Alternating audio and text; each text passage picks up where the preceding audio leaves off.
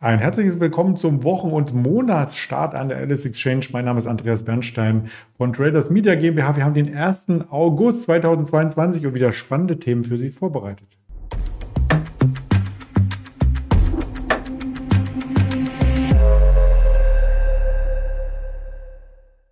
und natürlich auch einen Händler in Düsseldorf bereitstehen. Das ist der Mischa heute, mit dem ich über das Marktgeschehen spreche. Zuvor noch der Risikohinweis. All das, was wir hier darbieten, ist reine Information, keine Handelsempfehlung, keine Anlageberatung. Ja, und dann nehmen wir den Mischa gleich mal dazu. Hallo Mischa. Hallo Andreas und hallo an die Zuhörer.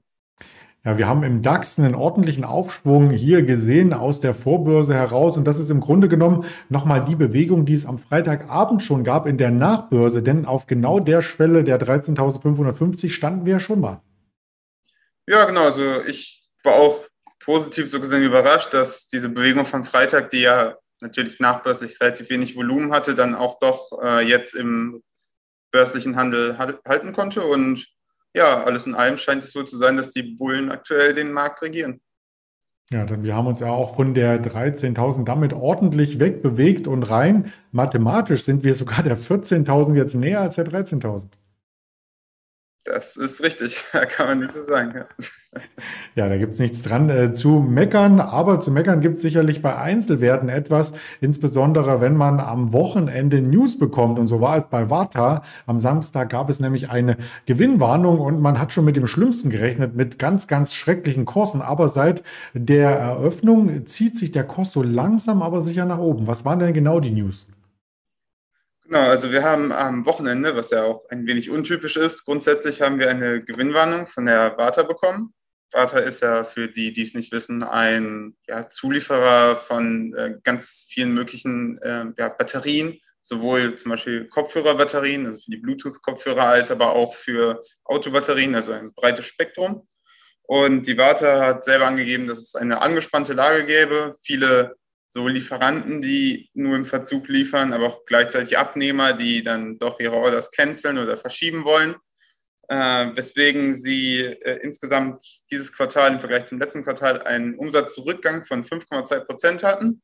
Analysiert war ein Umsatzzuwachs und sogar ein EBIT-Rückgang von 39 Prozent, was dann doch äh, substanziell ist. Das heißt, die Kosten konnten sie mathematisch nicht wirklich drücken. Gleichzeitig ist aber auch Umsatz zurückgegangen und äh, ja, entsprechend fällt natürlich auch die Kursreaktion aus, äh, wie Andreas sagt. Ähm, heute vorbörslich sehr schwach, aber dann äh, doch zum, ja, zum Handel Stahl, beziehungsweise jetzt auch in den letzten Minuten, ähm, hat sich dann doch zumindest fangen können. Ich habe da persönlich auch Schlimmeres erwartet, weil die Warte auch gut und gerne für 10% oder mehr Bewegung in beide Richtungen bekannt ist. Aber äh, ja, scheint wohl so ein Niveau zu sein, wo niemand sagt, äh, die muss ich jetzt noch unbedingt loswerden. Ja, und bei dem Niveau ähm, sieht man ja auch im mittelfristigen Chartbild, dass das durchaus ja fast das Jahrestief ist. Also vielleicht auch schon alles eingepreist, gedanklich und eine Bodenbildung.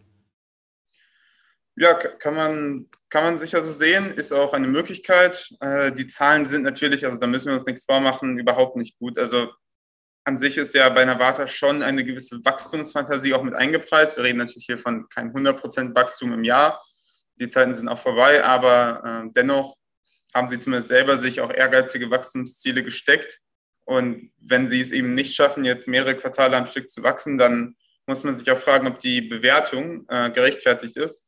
Denn jetzt nach der neueren Prognose kann man ungefähr schätzen, weiß man natürlich nicht, dass sie dieses Jahr zwischen 1,50 Euro und 2 Euro verdienen werden. Und das ist natürlich bei dem Kurs von jetzt immer noch über 70 Euro eine ja, KGV von über ja, 30, 35. Und da muss man sich schon fragen, ist das für einen Wert, der ein Wachstumswert sein möchte, aber kein Wachstumswert ist, noch eine richtige Bewertung im Vergleich zu anderen Werten?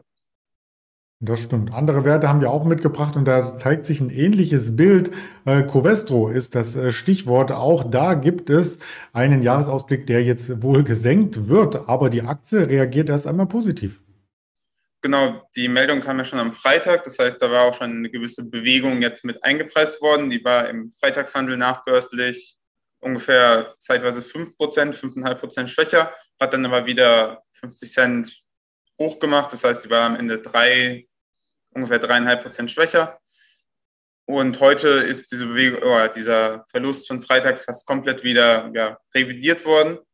Und im Endeffekt ist das eine ähnliche Geschichte wie bei der Vata. Covestro ist schlecht gelaufen, ist natürlich sowohl ein Zykliker als auch stark von den Gasmengen abhängig, die wir kriegen. Und äh, der gesenkte Ausblick dürfte wahrscheinlich die wenigsten wirklich überrascht haben. Ja, ich hatte dazu noch äh, gelesen, dass Covestro äh, vor zwei Wochen sagte, ähm, Gas brauchen sie selbstverständlich, aber sie liefern ja nicht alles aus Deutschland heraus. Also das heißt, sie sind auch ein Stück weit unabhängig davon, weil es international andere Standorte gibt, wo man das Gas dann eben nicht aus Russland beziehen muss. Das ist richtig. Das gilt natürlich für eine BASF, die ja nochmal ein paar Größenordnungen größer ist als die Covestro noch eher, die auch Werke in Indien haben und äh, außerhalb von Europa. Covestro ist dann vergleichsweise noch ein kleinerer Player. Aber das ist natürlich richtig. Das äh, war auch ein Interview mit dem CFO wahrscheinlich, was du auch gelesen hast. Mhm. Und äh, ja, natürlich, wenn der Free Operating Cashflow von äh, ursprünglich 400 bis 900 Millionen auf 0 bis 400 Millionen runtergesenkt wird, ist das nicht gut. Muss man nicht drüber reden. Aber wie gesagt, der Kurs nimmt schon einiges vorweg. Die Dividende wird ja voraussichtlich noch gezahlt und dementsprechend vielleicht äh, ja doch schon ein wenig eingepreist. Ja. Ja, werden wir auf alle Fälle weiter verfolgen und auch die ganzen politischen Ereignisse, die es in Europa und auch weltweit gibt. Jetzt hatten wir in St. Petersburg erst einmal ähm, einen Aufmarsch von mehreren Marinesoldaten, beziehungsweise marschiert sind die nicht, die sind ja eher geschwommen mit U-Booten und so weiter. Wladimir äh, Putin hat hier eine große Militärparade abgehalten. Es gibt immer noch das Taiwan-Thema mit China und es gibt auch äh, im Kosovo wieder ein Thema, das beflügelt äh, die Hersteller, die eben Abwehrsysteme, lass es mich mal positiv formulieren, herstellen. Genau, die Rheinmetall, die hat heute nicht nur ein ähm, Price-Target-Erhöhung äh, erhalten auf 242 Euro, sondern, äh, wie Andreas sagt, die ganzen geopolitischen Themen, die natürlich schon länger mitspielen. Jetzt kam ja noch mit dieser Serbien-Kosovo-Konflikt oder Zuspitzung des Konflikts dazu. Das ist natürlich für die eine Riesenfantasie und äh, natürlich ist es immer schwierig, da irgendwie von einem fairen Kurs bei einem Rüstungshersteller im Endeffekt zu sprechen, äh, weil das Geschäft einen ganz anderen Zyklus verfolgt als die meisten Unternehmen und eher sogar antizyklisches, weil im Zweifel Krieg eher schlecht für die gesamte Wirtschaft ist.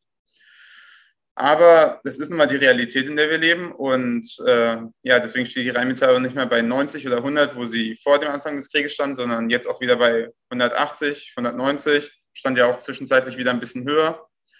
Und äh, ja, es bleibt abzusehen, wie viel sie denn wirklich dann äh, verdienen können mit dem, was in der Welt passiert. Und das ist eben der Punkt. Und da gibt es nicht nur die Rheinmetall als Monopolist, da gibt es in den USA beispielsweise eine Bombardier und so weiter. Und es gibt auch aus Europa noch einen Wert, die Leonardo hat mit dem Schauspiel nichts zu tun, hast du mir vorhin erklärt. Genau, die Leonardo ist äh, ein italienisches Unternehmen, hat sich auch relativ geschickt an der Hensoldt beteiligt. Äh, für, ich meine, damals 18 Euro, da stand die Hensoldt damals bei 12, die stand ja zwischenzeitlich bei 24, 25 und haben dementsprechend auch einen guten Deal gemacht, ist auch ein großer Rüstungshersteller, Panzerhersteller und wenn ich mich nicht täusche, neben der Bay, also BAE geschrieben Systems aus Großbritannien, der größte Rüstungsplayer innerhalb Europas. Stimmt, die hatte ich jetzt fast unterschlagen. Aber wir wollen ja auch ähm, das ein bisschen Green Version sozusagen, die Sendung nicht zu viele Rüstungshersteller reinnehmen, denn manche tun das ja aus ethischen, moralischen Gründen komplett aus ihrem Fokus aussparen. Wir dürfen nicht aussparen, was es heute noch an Daten gibt. Ich habe mal die Quartalszahl mitgebracht, die wir vor der Wall Street Eröffnung ähm, noch erwarten. Jacobs ist dabei, da geht es um Kaffee, eine Checkpoint äh, Software, eine ähm, Kellogg's, da geht es um Müsli, also das sind nur die großen, HSBC, ähm, auch noch ein Finanzwert, den man hier beobachten sollte. Und wir haben schon beobachtet heute Morgen die Einzelhandelsumsätze und die sind tatsächlich noch stärker gesunken, als man es erwartet hat. 8,8 Prozent. Das war nicht gut für Deutschland, hat aber dem DAX keinen Abbruch getan, wie man so schön gesehen hat. Und aus der Eurozone kommt jetzt noch die Arbeitslosenquote, während wir das Gespräch hier entsprechend aufzeichnen. Am Nachmittag ISM Produktion, Beschäftigungsindex, verarbeitendes Gewerbe. Das sind so die Daten von heute. Und damit bedanke ich mich schon einmal für die vielen Informationen von deiner Seite und wünsche dir einen weiterhin interessanten Handel. Ja, wünsche ich dir auch und äh, vielleicht auch ein kleiner Hinweis aus Händlersicht für unsere lieben Zuschauer. Und zwar diese ganzen Daten, die du genannt hast, sind natürlich relevant und man möchte die Relevanz nicht absprechen, aber ich habe das Gefühl, der Markt hat sich ein wenig dran gewöhnt. Also ich kann mich noch erinnern, als das ganze Inflationsthema aufgekocht ist, da war ja jede Inflationspreiserwartung, der äh, Inflationsindikator war sehr wichtig, hat der Markt extrem sensibel darauf reagiert. Aber mittlerweile ist es ja eben nur einer von vielen. Das wird ja monatlich im Zweifel wiederholt. Und dann gibt es auch verschiedene Indikatoren. Der eine ist mal besser, der andere mal schlechter. Da reagiert der Markt auf jeden Fall nicht mehr so stark drauf, es sei denn, es gibt wirklich eine massive Abweichung. Ähm, und es wird eher das gesamte, sage ich mal, Sentiment gespielt, also eher mal bullish, eher mal bearish als diese einzelne Meldung. Ja, guter Hinweis. Dann lass mich auch noch einen Hinweis geben und eine Gratulation an alle Schweizer. Das Nationalfeiertag Schweizer Börse hat geschlossen. Ja, das ist richtig. Das durfte ich auch heute feststellen im Handel. Er ist natürlich äh, dann bei Lang und Schwarz trotzdem handelbar, möchte ich mhm. äh, ergänzen. Äh, aber natürlich nicht auf die Heimatbörse gepreist, weil, naja, die hat ja zu. Genau, morgen geht es weiter. Alles klar. Gut, dann vielen Dank und bis die Tage. Ja, ciao. Ciao.